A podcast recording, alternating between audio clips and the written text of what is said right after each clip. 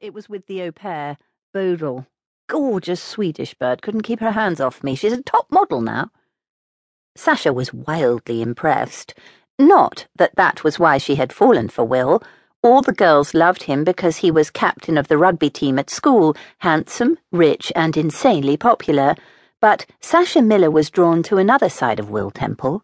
He was funny and spontaneous. When he wasn't with the lads, his posse of sycophantic hangers on from Tunbridge, the local public school, he could be loving and sweet. Sasha and Will had been an item for three months now. If Sasha didn't do the deed soon, she knew there was a line of girls from St. Agnes's waiting to take her place. She'd only been putting it off because of the rumours. Rumours about it. For weeks, Sasha had been hearing that it was so huge, an appendage of such superhuman girth and elephantine length, that sex was bound to be agony. So it was with immense relief that Sasha watched Will drop his Simpsons boxer shorts to reveal a modest five and a half inches of manhood. Eager, certainly, ready for action unquestionably, but hardly the Eiffel Tower. You could never disappoint me, darling, Will assured her. Just follow my lead, I'll take care of you.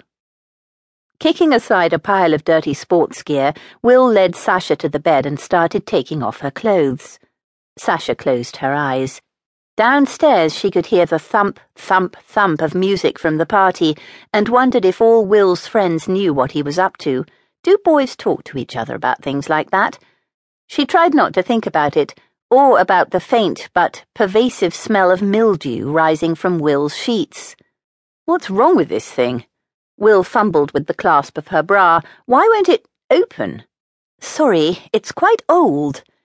Hearing the exasperation in his voice, Sasha wriggled out of the offending garment herself. Two perfectly round, full, seventeen year old breasts tumbled into Will's hands like ripe fruit from the tree of heaven.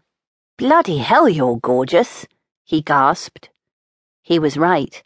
With her flawless, milky skin, gleaming mane of black hair, and sparkling intelligent eyes, the same pale green as mint ice cream, Sasha Miller was a knockout. But she was also different.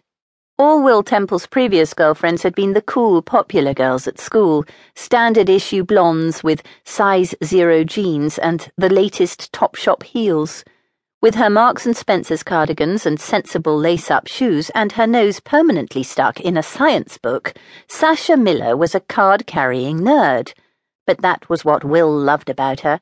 He'd had his fill of dating prom queens. Sasha knew even less about fashion than Will did, and either didn't know that she was beautiful or set no store by her looks. She also had no interest in the local Sussex party scene a scene of which Will Temple was the undisputed king, but even kings could get bored. Sasha gazed up at him, naked and adoring. Thank you. You're gorgeous too, Will. I. The pain was sharp, but it was over in a second. Sasha didn't even remember Will taking his underwear off, but he must have, because before her head hit the pillow, he was inside her, pounding away like a jackhammer.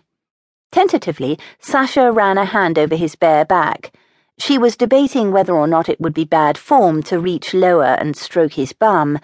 Perhaps she ought to have spent more time reading the Cosmo Girl problem pages when she was younger, like the rest of her friends, when Will let out a strange yelping noise and pulled out of her.